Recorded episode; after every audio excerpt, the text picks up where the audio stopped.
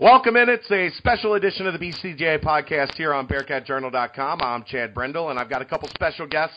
There is big news in college basketball today. This podcast is not going to really be all that University of Cincinnati related, but I, I know this is something that has generated a lot of uh, discussion on the message board.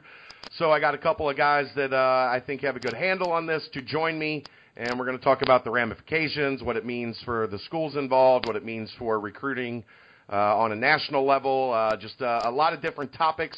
Joining me, Bobby Reagan, Barstool Regs uh, on Twitter, and, and Bobby, you, you, you think it's going to be a normal day?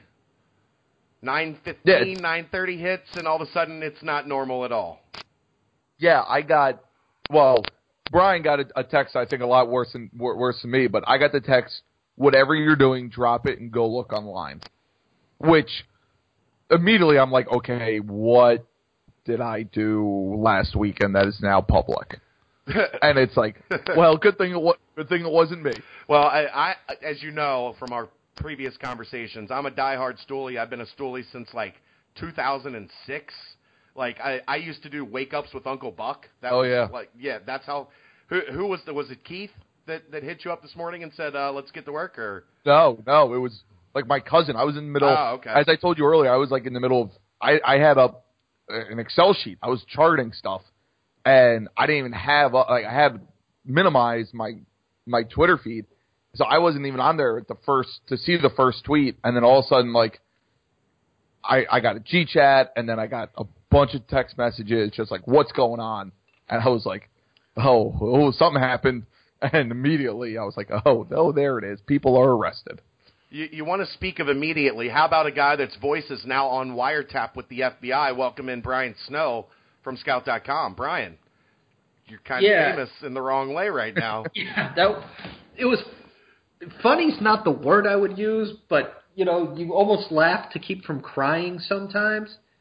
And you know, you see the tweet. I, I don't know who sent out the initial one, probably around 9:30. And as everyone knows, I'm not exactly the earliest riser in the country, so I probably got up around 8:45, just kind of settling in to do my work or what I think my daily work's going to be. and you just see an ominous tweet college basketball coaches have been arrested, FBI. And good morning. So then it's like, Book Richardson. Well, I've known him for a decade. Tony Bland. I've talked to him. Lamont Evans, I don't know him. And then uh, who who was number four? Chuck Person. uh, Chuck, Chuck Person, Person. the, the rifleman. Talked to. So, it- but so it's like okay, interesting. Wasn't expecting that. And then you start hearing what it is, and that they've been wiretapped, and all of a sudden you just go, "Holy!" The FBI has heard my voice. and it's just this really weird feeling because even though you know you didn't do anything that they give a crap about, it's like didn't think this one would ever happen. Like didn't think I'd check this box off on the old bucket list, but they did. I did, and I'm here. And to my knowledge, I'm not going to be arrested tomorrow. Well, I, your tweet was still, I think, my favorite of the day when you tweeted, that, you know, that feeling when you realize that the FBI has your voice on record, and it, it, the timing of it is everything because it was chaos from 9:30 to 10:30 or so, with people figuring out, just trying to sort through everything, and and, and Snow, of course, has to bring a little levity to the situation, and it, it, perfect timing, perfect comedy. Snow, Uh, I'll give you. Uh, a 9.6 on that tweet. It was very, very good. And I appreciate it because you're like the Russian judge. You're a tough grader. I, I'm I'm an asshole. There, there's really no two ways about that. That- But I learned a lot. Like I, you're kind of in the same boat. So yeah. If I if I put out a 9.6 tweet, I think you would be like, hey, that was that was for you. That was really good because usually it's not. You, facts. Facts. so so getting into this thing, Brian. Um, one, when the FBI, like we know, the NCAA is basically toothless. When uh, uh, they, if they investigate something, it's they're not digging to the core. They're not peeling all the layers back. When you hear the FBI is, is involved, everything changes. Yeah, I mean because the the uh, the, uh, the NCAA is just limited. They don't have subpoena power. They don't have wiretaps. They they don't have anything like that. So they're bringing at best a knife to a gunfight. and even that's being generous. FBI, like, first of all, we're not even talking like, you know, your local cops. We're talking like feds. We're talking big boy prison. We're we're we're talking like 99.8 conviction rate. Like, you start hearing the letters FBI, and it's just like, and I doubt many people on this podcast have someone who they would consider a friend or close to a friend indicted by the FBI. It's odd, man. It's really it, it's something you just can't describe because it it's on such a scale that's hard to fathom. Yeah. Like I, I was talking to Josh Gershon today, who does you know our West Coast stuff, and you know while I'm not going to implicate Book or Tony or whoever, you know, we knew college coaches did stuff like this with agents. Every everybody on this podcast did. We always felt like, what's the worst that can happen? Oh, the NCAA is going to find out and they're gonna get fired. Never does it enter your consciousness that 80 years in jail is on the table. 88. What? Is that how long it is? Eight. That's the maximum sentence Good for the lord. the coaches that have been uh, arrested is 88 years in jail. like That's a long never- time. never does like losing your freedom li- come into play when you start like thinking about like a guy cheating to get a recruit. Like that, it's just it, it's really a weird feeling. Yeah, I, I just I know I'm not exactly making great radio here, but it's impossible to describe. Like for something that you know goes on and you didn't really think much of, you're like, well, you know, I can't prove it. I'm not going to try to prove it but I know it happens, and then 88 years, 80 years is possible. Wow. It's it's insanity. And Bobby, uh, like Brian said, like we knew. It's not a secret if you've worked in this business, and Brian and I have been in it for unfortunately a lot longer than we'd like to admit. But it's not a secret that this stuff is happening. But is it a shock that the feds are involved, and is it a shock that the number we're talking about, a hundred thousand, a hundred and fifty thousand, for recruits? Yeah, I think it's not shocking that the the number wasn't even shocking. The 100 150,000 because just of how much money is involved in general when you talk athletics and apparel and everything along those lines. It wasn't shocking that it happened, it was shocking how it happened. Like I never thought I'd see FBI college basketball.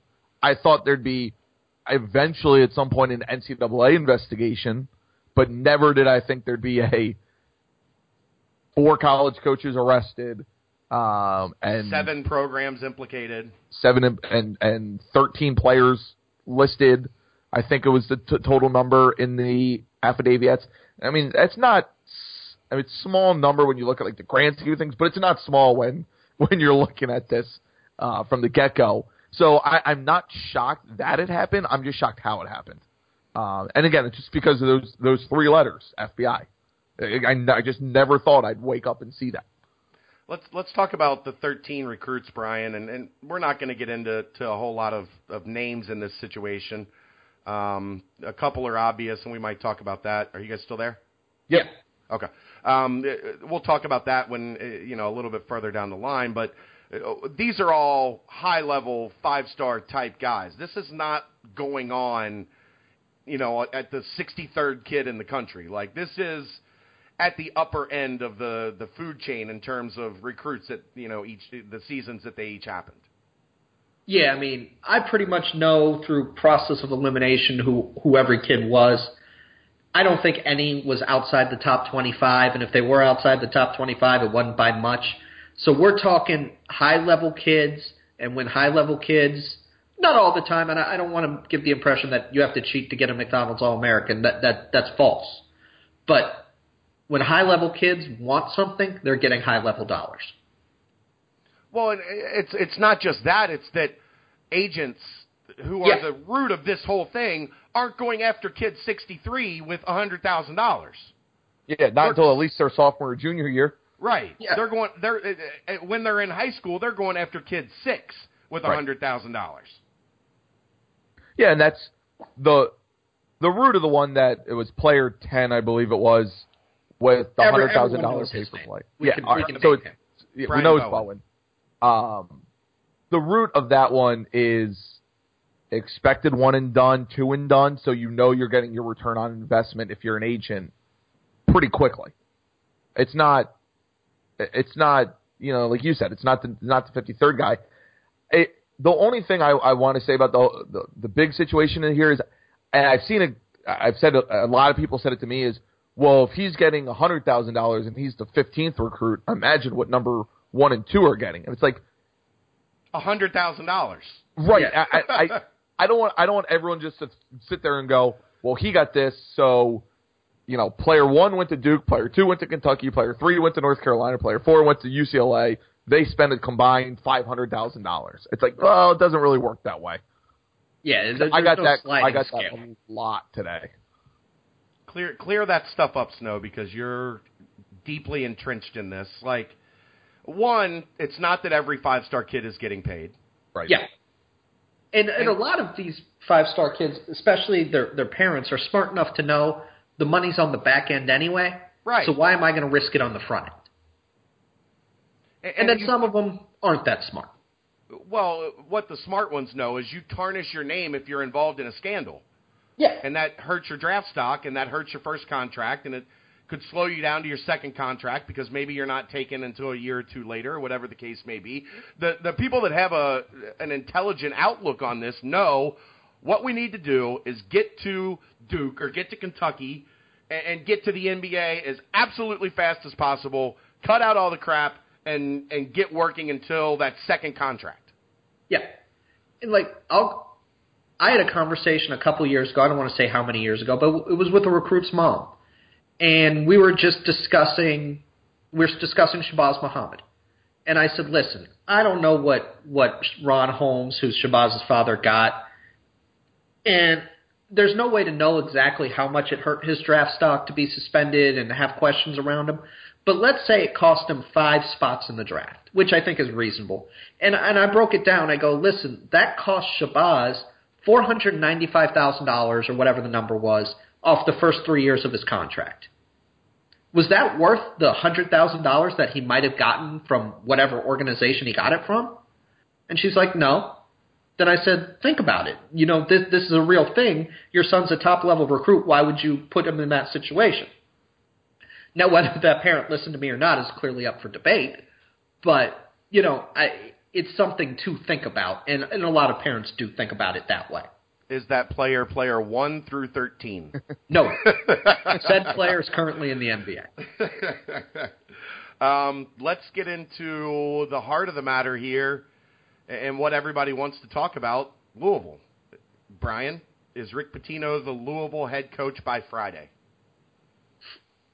In theory, yes. I, well, first of all, I don't think legally you really could fire him that quickly. Um, to me, that's probably probably a stretch. I just don't see that as a reality. Now, he might be suspended, but he would technically still be the coach. Um, but if you put an over under at 0.5 games coached this year for Rick Pitino at the University of Louisville, I would take the under. Regs, interesting question for you, and we'll make the disclaimer. You're a Kentucky fan, so you've got a different perspective on this, maybe, than some others. I'd like to think I'm reasonable with yes. that. Yeah. Well, reasonable for a Kentucky fan. Right. I mean, I, I, I didn't grow up a Kentucky fan. I, I graduated from Kentucky, but I Well, yeah. He- Here's the next the next level. Tom Jurich. Is he Louisville's athletic director when basketball season starts? I mean, I I know he's he's impossible to to get in. It, he's he defers everything.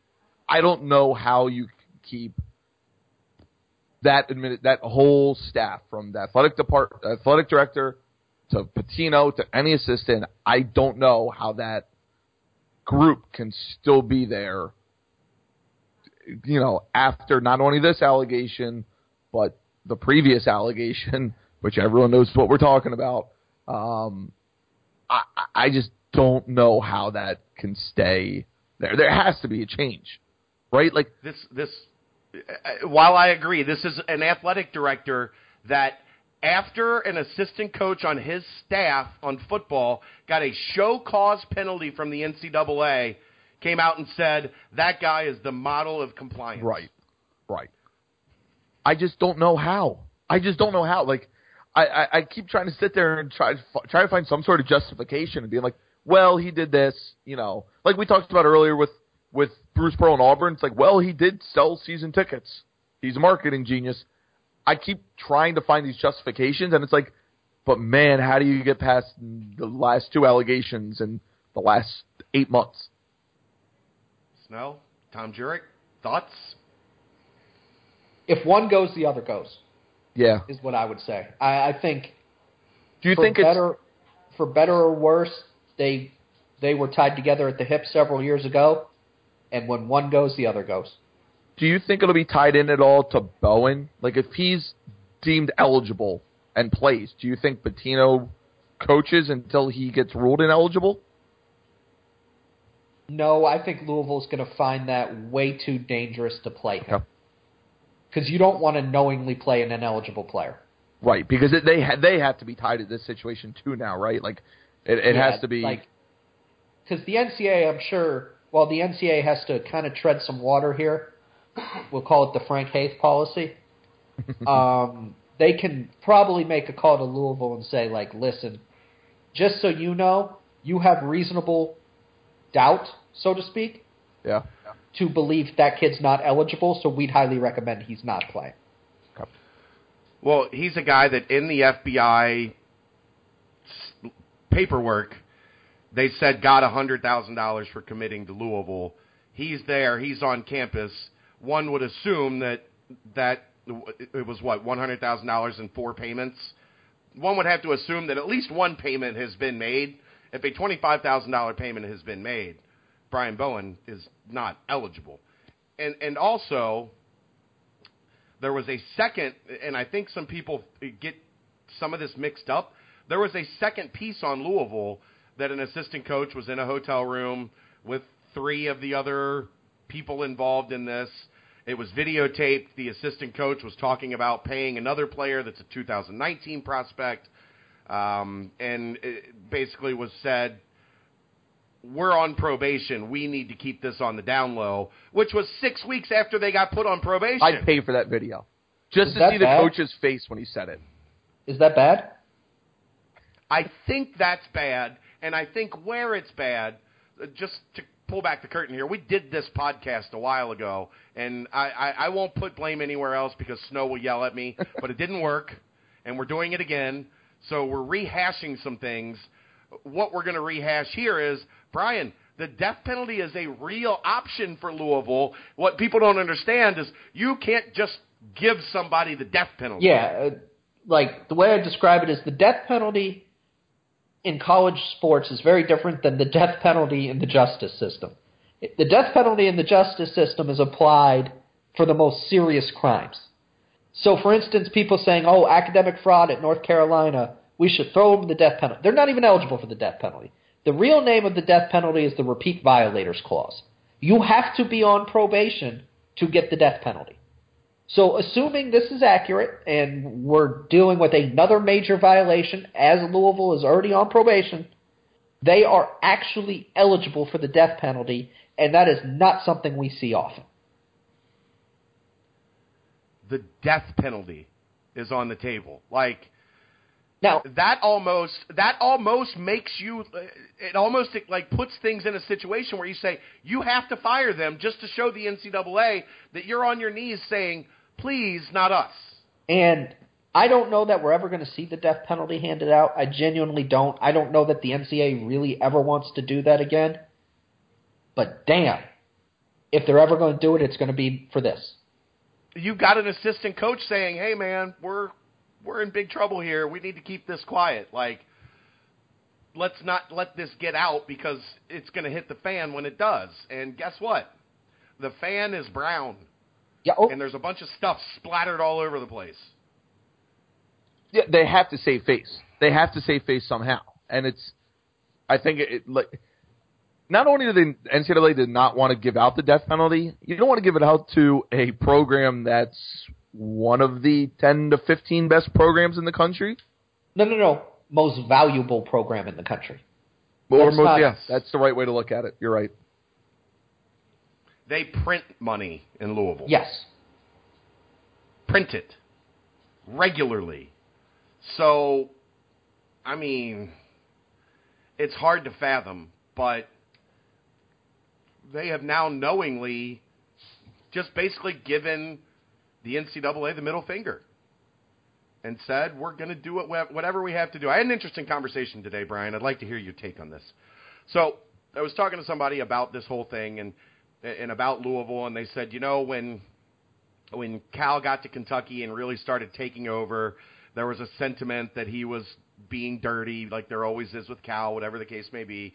And Pitino just basically switched to, I don't care, do what we got to do. We can't get left in the dust behind him. We've got to be able to compete. Do what you got to do. The problem with that is, apparently, Rick Pitino is clearly a bad cheater. if you get into the cheating business, you better know how to cheat. And clearly, they didn't know how to cheat because they've been caught twice already. He's a terrible liar too. He he lies like I do to my wife, where he's just like, "Oh, I didn't know what was going on." It's like when my wife tells me to do something, he's like, "Oh, I forgot." Like that's the equivalent of what he's saying. Just Why the uh, hell would you I admit that on the podcast? Eh, she's used to it. Okay. But He's doing like four podcasts today. She's not going to listen to all of them. okay, cool. but that's that's kind of the support. That's kind of the equivalent of it. it. Is just like he just keeps coming out and trying to say this bad. Guy. He's a terrible liar. Like not only is he a bad cheater, he's a bad liar. You have to be good at one of those things if you're going to cheat. And here's what I'm going to say. One, I'm not accusing Rick Pitino of cheating. I I just I think everybody cheats. I'm going to put that out there right now, so I'm not going to put him in a special box. But the hooker thing, I genuinely believe he did not know. I know a lot of people And I agree with that. disagree. Genuinely believe he did not know. And for the listeners out there, the reason I believe that one, Rick is many things. He's not a moron. He knows that is a moron plan. Everybody has a sorority. You know, your players know your players know where to go if they need some help. Two, the reality is Rick Pitino is not low rent. If he's getting hookers, it's not going to be the street strange at the barber shop down the road. They're going to be flown in from Miami or Vegas, and damn it, they're going to be the best hookers you've ever seen. It's just not from Rick's playbook. It, it, it it's everything he's not. It's sloppy, it's stupid, and it's low rent. That's not Rick Pitino. However, with this, we, we have a different situation here. We've got a shoe company involvement in steering a kid to a program. Now, And Louisville is thick as thieves with Adidas. yeah, and for the listeners, this is important because a lot of the time when it comes to involvement with a shoe company, it is the head coach who has the relationship. Especially in the case of Louisville, where none of the guys on his staff have any ties to Adidas whatsoever. He's the only one who knows those guys. So I'm going to have a much tougher time believing I knew nothing than I would the hooker thing. The other thing that's interesting about this deal is if you look at Rick's comments, um, and I know Bobby or Chad, you guys have it, um, where he said he was like the luckiest guy on earth to get Brian Bowen, and you know, it's like some Yeah. guy just called him. He he says that an AU organizer called him about Brian Bowen to send him to Louisville. Brian Bowen played for Mean Streets. Now he didn't always play with Mean Streets, but his final year in AAU he played for Mean Streets. And Chad Brendel, what shoe company sponsors Mean Streets? Well, not only what shoe company, but Mean Streets is like a a core Nike program. Yes, in fact, Nike's number two in charge literally founded the program. Yeah, that's like that's a hardcore Nike deal. Like that's not a, a Nike team that they picked up two years ago and added to the EYBL. Yeah. Mean Streets was Nike like when the Peach Jam started. So we're, we're talking a big time Nike program. Do we think that the head of a big time Nike program is calling specifically to send his kid to Louisville to help Adidas? He would call Xavier before he would call Louisville. Fact. And he certainly wouldn't be doing it for the sole purpose of helping Adidas. Right. So, again, hard for me to buy. Yeah. I, I mean, it, without question, it, it, it doesn't add up. Th- There's nothing in this on the Louisville side that adds up to making sense. Especially It just Dale, like Go ahead. I was gonna say, especially that quick commitment. He what he they were involved for like five days. right? I was say he committed what a day or two after his his visit there. Yeah, it was. It was like a Tuesday? literally like, like, like Thursday. They called and said he's interested. Apparently, he was there on Friday. He committed on Tuesday. Yeah. So I mean that right there, along with the fact, as has been brought up numerous times, his whole recruiting process was weird. There weren't a lot of people in on him for being this top fifteen talent. And Everybody knew it was Yeah, dirty, Reg. yeah. Everybody. so it's like right off the Like- bat, there's your sign. Uh, Brian, that's like there are kids throughout the time in us doing this that you. It's very clear, very early in the process. Like this one's, it, you're going to have to do some work to quote unquote get it done. Yeah, you know, I I've had coaches ask me about a kid and they're like, "Well, where's this kid going to school?" And I say, "Whoever pays him the most." Really, you think that? Whoever pays him the most. Or they'll be asking me about a kid, like, "Do you think we should recruit him?" And I'll just say, "How high is your salary cap?" Because we know what's a money deal and what isn't. Now we don't always know, but there's some where we absolutely do. Right. There, there's some that are, are questionable. We're not sure. Yeah. Maybe you've heard a rumor about this or that. There are some that we know for sure without any question. are, are going to be money deals, and you know it just is what it is. And coaches are paid to know that. That's why whenever a coach complains to me about, oh, we were going to get this kid, and then you know so and so cheated for him.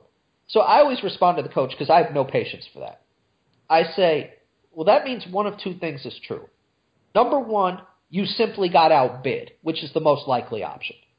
Number two, you were so freaking stupid you wasted your time and your head coach's time not doing your research and knowing this was a money deal. And I'm not sure which one of those two things is worse. I mean, assistant coach stupidity is, as you have learned today from the number of calls that you've gotten, uh, a rampant issue. Uh, I didn't just learn that today. Thank you very much. Well, no, but today it was. Uh, yeah, it just reinforced what I've known for the last it was on full display today, with coaches wondering if uh, paying for gas was going to cause them any issues with the FBI. Yeah, like, oh, I paid for, I, I gave them a hundred dollars for gas for their unofficial visit. Could I get jammed up for that? No, the FBI does not care about that, George. Hypothetically, George. Allegedly, Allegedly, George. I actually, I don't think I talked to anyone named George today. That was pretty good on my end. But like, it's like, listen, George. Like, do you think the FBI is going to spend ten thousand dollars and a hundred man hours investigating your hundred dollar gas purchase? Oh, probably not. Exactly, moron. Let's get to uh, let's move to Arizona, which uh, they're preseason number one, number two in the country. Not a good time for something like this to hit Sean Miller's program. Not that there's a good time for it to hit anybody's Right, program, right. I- You- but Go ahead, Bobby. I would say you, you just kind of hope it's not the year that you're the second favorite in Vegas to win to win uh, the national championship. Kind of hope it's like the year where you go like 18 and 14. Yeah, you would prefer that, but It's we not are. good. Brian, you ob- Brian, you obviously have uh, knowledge of the Arizona situation. Uh, for those that don't know, I'm sure many, because this is a UC website, they know that you you started covering Xavier, and that was when Sean Miller was there, and you're not a, a stranger to Sean Miller, and th- this is a huge deal for them. Yeah, I mean, th- there's no way around it. I mean, anytime your assistant coach is incarcerated, and I guess I read a tweet recently where he's now unincarcerated, but anytime your assistant coach is incarcerated, that's a big old how we look and not good. And then when there's in the affidavits or indictments or whatever, you know, I'm not a lawyer, whatever the heck I read, when it's talking about paying record of of an agent saying you're ten thousand dollars short or whatever the number was to get this kid to commit, that's a bad sign. Like that that's bad. You you don't want that.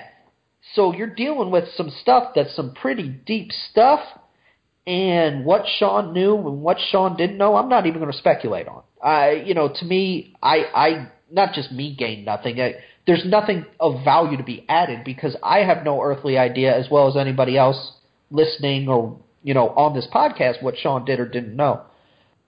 But nonetheless, it's a problem for Sean when your assistant coach is like that, and the way the rules are set up within the NCAA, it's it's it's a problem. There's no way around it. That doesn't mean he's going to lose his job. That does, but it it means he's having a real bad day.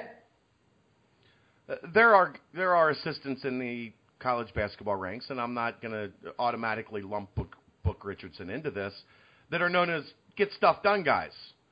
When you're a head coach, you know you've got to get stuff done guy on your staff, right? Yeah, I would Go get stuff done. I would think so. I mean, usually Yeah. that's why they get hired. I would say that's got to be part of the, the interview process, not the interview process, but you know when you're going to fill out your staff that you're filling it out with someone like that. So it's tough. I mean, it's it's it's a tough look for Arizona because no matter what they do now, everything about it is going to be in question. One and two, what guys on their roster are going to be there? What guys aren't? Who, who can they play? Who can they can't? Who can't they play? Like this is a tough look for them. Yeah, Three days from the start of practice, four days from the start of practice. I mean, it sure looks like in what I read today, at least one current player was alluded to, I guess would be the way to put it. Is that player going to be allowed to play? If you're the coach, They know who he is, well, obviously, I'm, I'm just saying, like, right? as the coach, you know, do you have everybody you think you have? Are you waiting for the next shoe to drop? Like, how do you even approach this as a coach right now? I have no earthly idea. Yeah, I think the one interesting, not interesting, that's a, for lack of a better word, the Arizona situation as opposed to some others is not only did they have the coach incarcerated today, they had the pay for play situation. It was the double. Yep. It was there was two of them um, because it's that's the that's one of the main takeaways from everything that, that came out today is there are are a couple different sce- scenarios that each school is going through that was alluded to in the findings. Some were incarcerated and pay for play. Some were just incarcerated. Some were just pay for play. Arizona is one of the few that have both, and I Hit think that's double. where it gets. That's where it gets tough for Sean Miller, the athletic department, and the school as a whole. Bobby, I'm going to ask you this because I'm not. I don't think Snow is smart enough to read legal documents and figure out what they mean. I can guarantee you I'm not. I feel like I can do bird law like Charlie Kelly after reading that. the the coaches that were incarcerated, those were coaches that took, I guess you would call them kickbacks. Right, like there Right, are like- there is there there are fraud allegations. I- I guess that's the right word. Fraud allegations against. Fraud or bribe. Right. One of the two. So there are legit illegal activity that's not illegal, quote illegal in the NCAA, but illegal in society. Um, that were brought against them, and that's why they were incarcerated. It, pay for play is just an NCAA thing. That is, there's nothing illegal for, you know, a coach to hand me a hundred thousand dollars to go play basketball for them. It's what happens Right. everything else along with that money. If that coach is taking fifteen thousand dollars on top of that Right. for his own personal, and and from what I read, it was between eight thousand or eighteen thousand dollars and a hundred thousand dollars that these coaches had taken as kickbacks. Right, and the big thing was there was false allegations. Like I think I believe it was a financial advisor.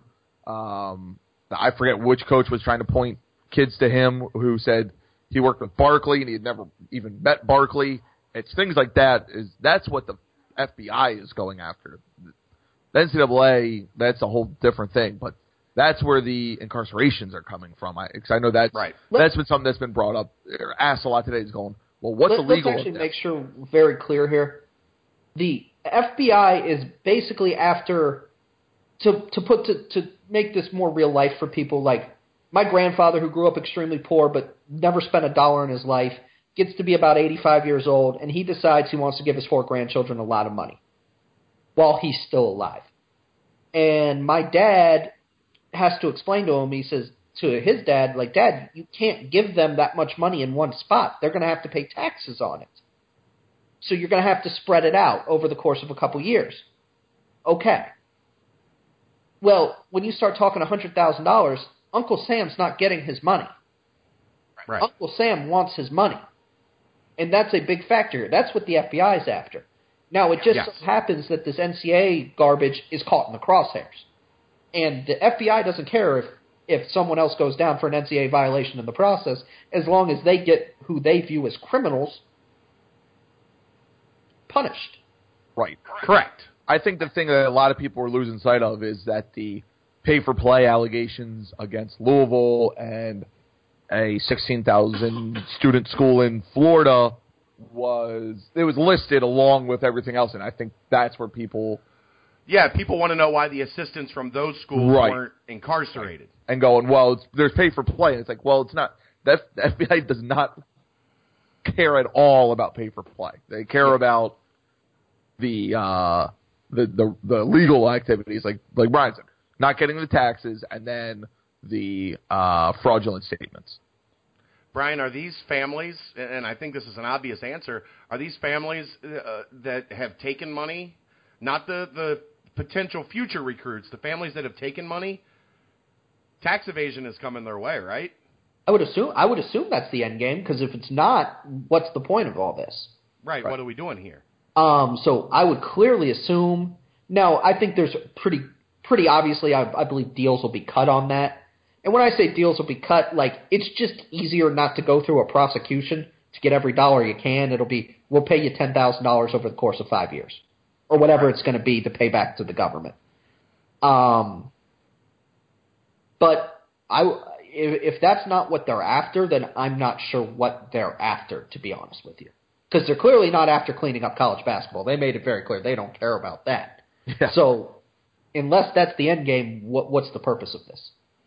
Yeah. Um, th- quickly on the, the, the five other schools, I, I don't think, I- I don't want to say they don't matter as much, but they don't move the needle as much um, as Louisville and Arizona. Um, what what's the future for those? I know the uh, 16,000 student private school in Florida had a, a kid that was maybe going to commit today. That's up in the air. Like, uh, what's the ramifications for Auburn that we know of, and USC that we know of, and um, crap, who's escaping my mind right now? Is the Oklahoma the Oklahoma State Yeah, O- Oklahoma State. Well, that and is that really on Oklahoma State, or is that on South Carolina. was at South Carolina before he went to Oklahoma State? My guess is it's on it's on the coach at both spots. Would be my guess. Okay. Okay. Uh, what what's what's this mean for those schools? Like, are they handicapped in recruiting right now? Are they are they looking at themselves thinking we can't do anything with it with this hanging over our head? I would think it's going to be really tough because, especially we're we're talking about the sixteen thousand person private school in Florida. Let me give you a hint. It's in the south part of Florida. Um, Very south. What'd you say? Very south. Very, very south. Um, if you're an assistant coach, I, in fact, I, I had a couple coaches call me about about recruits either going to USC or this school in Florida, and they asked what I would do. I, I said, "You're not doing your job if you don't bring it up to the kid. How how can you not? How can you justify in your mind not bringing up this to the kid, or to his parents, or to his coaches, whoever it may be? You, you, you're you're absolutely insane if you don't." So I think schools are going to use it against them. And some people go, oh, that's negative recruiting. The hell it is. It's recruiting. That's not negative recruiting, right? That's not negative recruiting. Negative recruiting is don't go to this school because that coach is a, a He's a jerk racist. or You know. yeah, he's a racist. Yeah. That's negative recruiting. Saying the FBI arrested their assistant coach today, you might want to rethink this, is not negative recruiting. Yeah, No, it's that's a- stating a fact. yeah, it's an undeniable fact. So, and you know, it's like, hey, the, this private school in south south part of Florida was mentioned. You know, in this, you sure you want to really make your commitment there?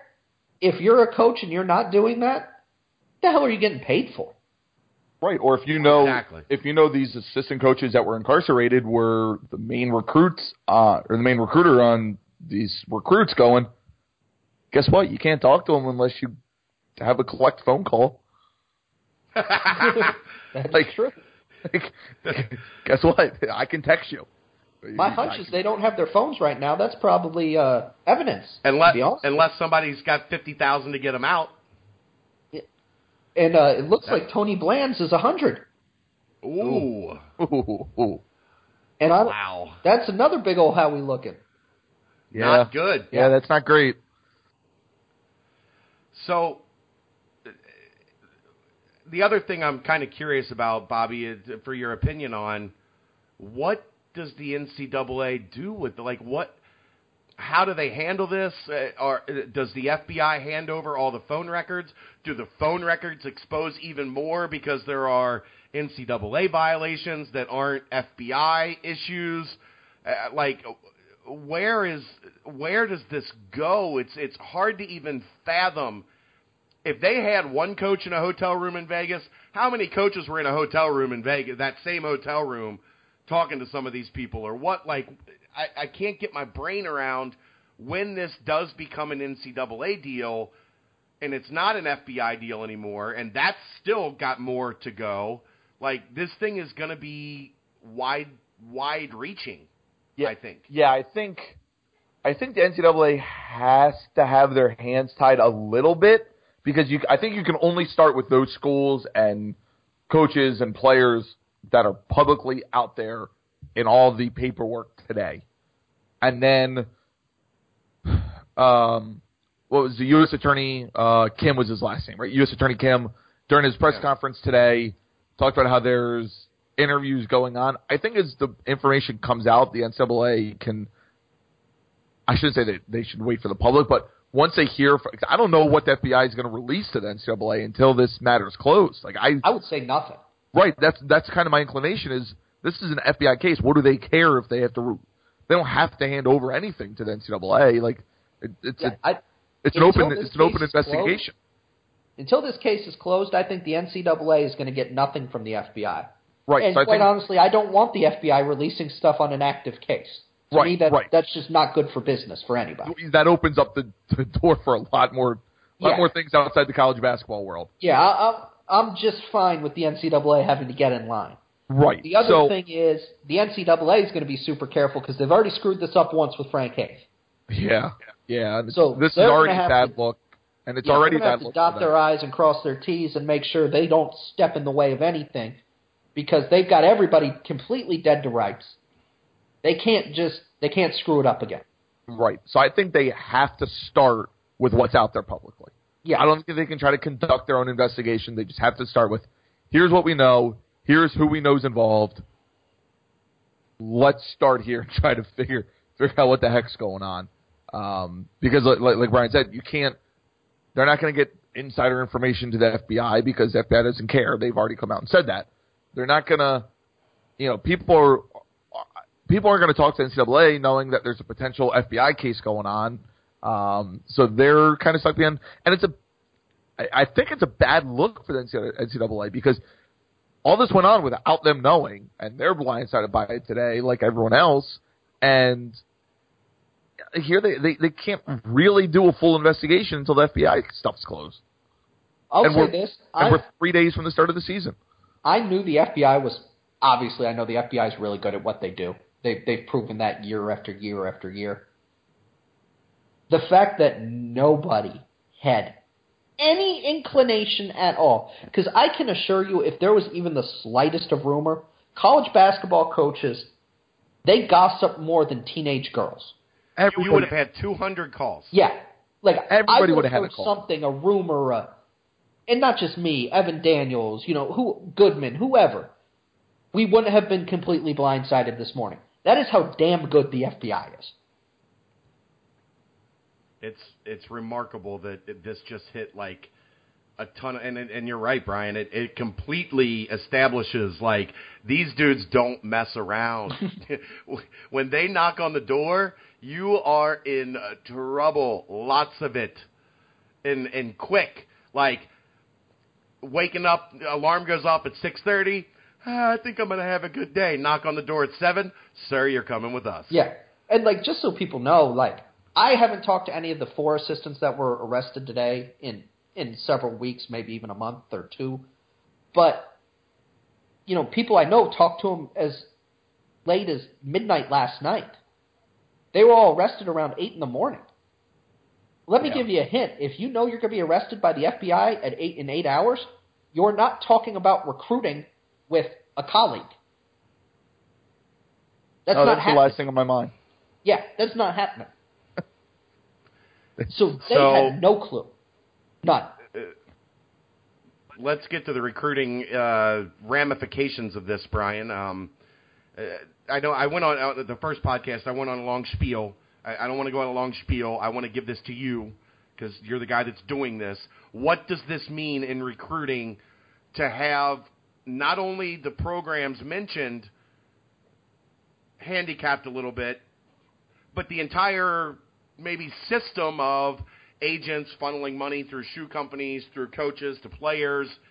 You got to rethink that because if you're in the middle of that, now you're thinking the FBI's on your ass. Like, what does this mean in the the near and not so long term future for recruiting in college basketball? Let's, let's establish one thing: cheating's not going to stop.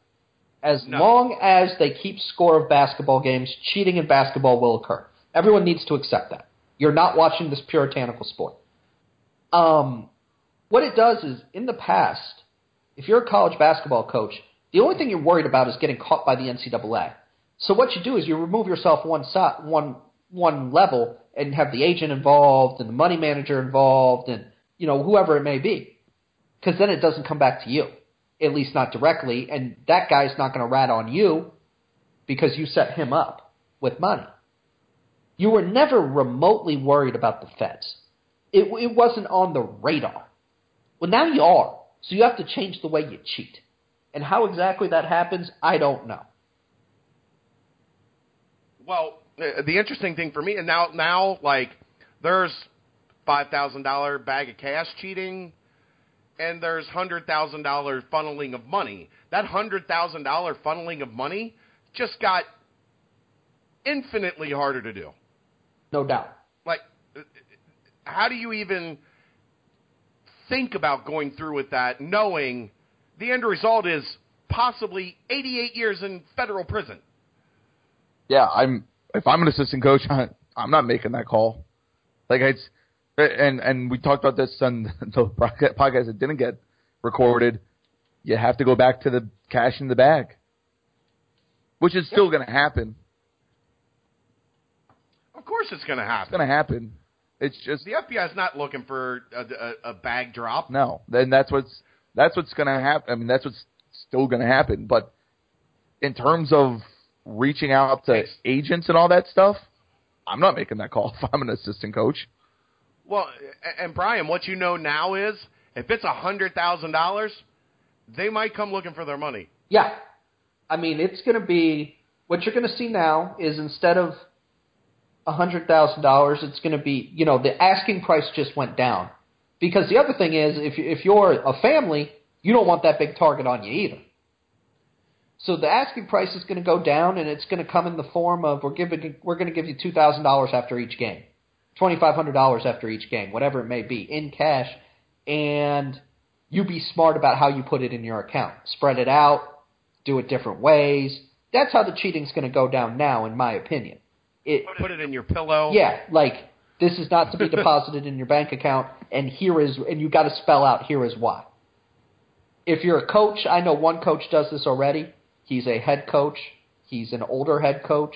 He's not a head coach that anybody on this podcast would think I talk to. And I don't talk to him, to be fair. I just know this is true. He takes the maximum amount of money out of his bank, out of his ATM every day. So it's a very consistent withdrawal. At that point, when he needs to pay to get something done for his program, straight cash, homie. Yeah, that's that's. I mean, that's what you're going to start seeing is is the, the whether it's the max amount or a certain dollar amount, whether it's you know 500 bucks every day or whatever it is, an arbitrary number. That's the stuff that you're going to see, and and I'm sure in 25 years, 20 years, whatever it is, there'll be another story similar to this. Yeah. Prepaid credit cards are going to be a thing again, Brian. Yeah, I mean, They had kind, they had gone out of style a yeah, little bit they're, over they're the about last to be couple of back years. in. Visa gift cards for everybody, hundred bucks at a time. now, in terms of uh, what it, let's talk Cincinnati for a second, or, or Xavier, or a program that is not on the level where they're getting kids that cost hundred thousand dollars to bring into your program. What does this mean for them? Are there going to be because some of these programs that are doing this are out? Are there going to be kids that are going to be more available to them now? And and how? Yeah, and I think where this comes in is, you know, instead of Auburn getting Austin Wiley over Kentucky, now Austin Wiley's going to go to Kentucky, which takes away Sacha Killeya-Jones' scholarship at Kentucky. So now Sacha Killeya-Jones is going to go one step down the ladder, no longer at the blue blood level. He's going to go to the Cincinnati level, the Xavier level, the whatever level we want to talk about. Or if you even want to say he's going to go to an Ohio State or Indiana, well, guess what? Now that Jake Forrester, he's no longer at Indiana, he's going to Xavier or Cincinnati. And I think you're going to see a slight trickle down like that, where a few more kids are now up for grabs. Yeah, I, I Eh, eh, Go ahead, I, Bobby. say, I think you know, I think we, everyone's in agreement. The top teams are still going to be the top teams.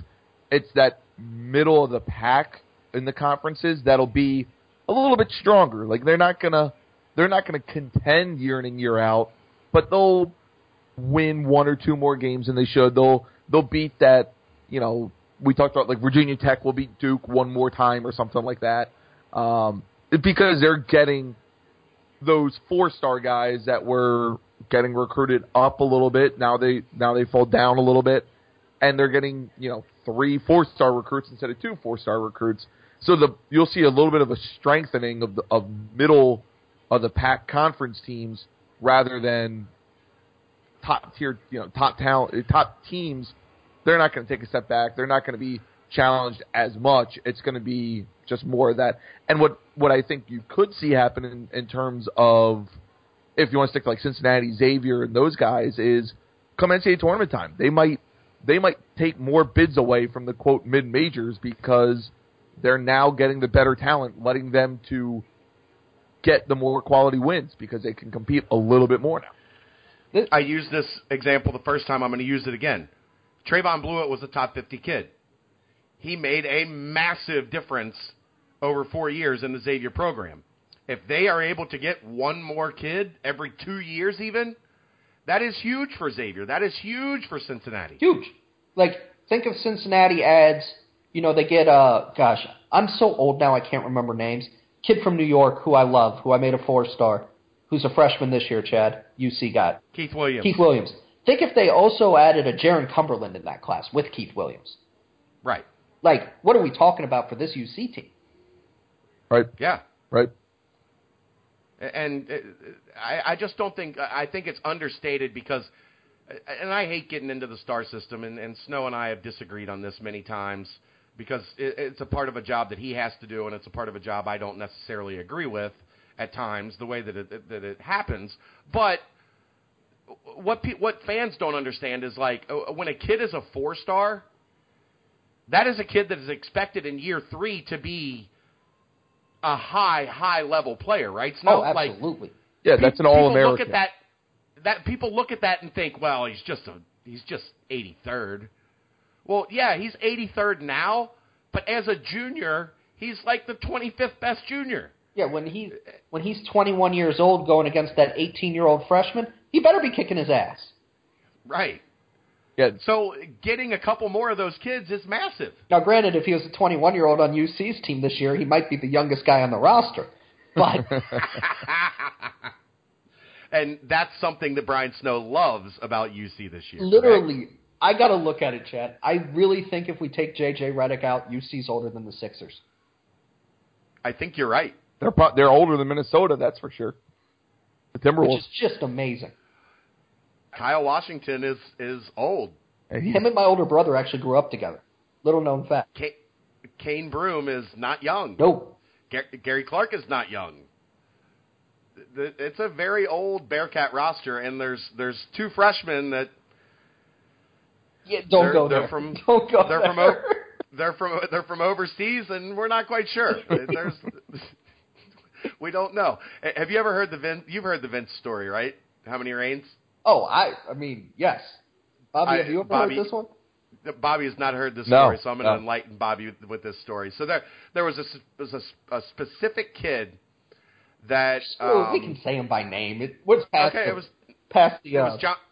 Remember John Reek? Yeah, yeah. John Reek showed up kind of out of nowhere. Um, at one point in time, he was committed to UC, and then he came in, and they looked at his knee, and they were like, "Uh, that we can't do this. Like, that knee's terrible."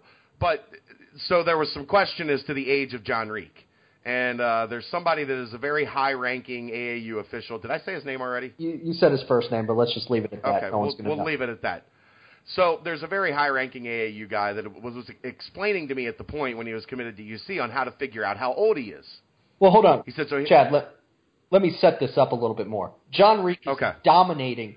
At the time, it was called Nike Hoop Jamboree, which is for underclass prospects, and I do mean dominating. But this dude looks like he's fifty. Right. Go go ahead, Chad. So he- he was like, "Well, this, this this is how you figure out how old these guys are. So when you ask them their age, they're trained. How old are you? I am 16 years old. But they grew up in Africa. So what they know is in Africa there's one rainy season every year. So that you ask them, how old are you? I'm 16 years old. How many rains have you seen? I have seen 23 rains. and and and then you add the number of years that they've been in America, and you find out exactly their age, Right. Because they're not trained to answer how many rains have you seen. And- And like ahead, what they did is they asked they asked John. They said, "How old are you?" He said, "I don't know." Then they're like, "No, no, no. How old are you?" And he said, "I don't know." So then our friend goes, "Well, how many rains have you seen?" At which point everyone broke out laughing. I mean, it's a great way to do it. It, it, it's one of the funniest stories I've ever heard on the recruiting trail. Uh, I, it like literally, I almost collapsed laughing when it, the whole thing because I wasn't actually like fully invested in the recruiting world yet at that point in time. So I was getting it secondhand, and when I heard the story told, I literally lost my mind. How many rains have you seen? I have seen 22 rains. He's been in America four years. That kid's 26. Right. and like people make fun of Greg Oden for being old. Greg Oden looked like Robert Parish's uncle. John Reek looked like Greg Oden's grandpa No question. and had the knees to match. I, I, I think we've pretty much hit on the uh, on everything that there is to hit on here. Bobby, you got anything to, to add as a as a final statement on this uh, chaos that we saw today? No, I mean, I, I said it before. I've said it on my Twitter. I said it numerous times today. It's hard not to overreact, but this isn't like college basketball is not dead yet unless you live in Louisville. because it, it, like they're still starting practices, there's still going to be a season. It's it's not dead. Like we still get to watch basketball.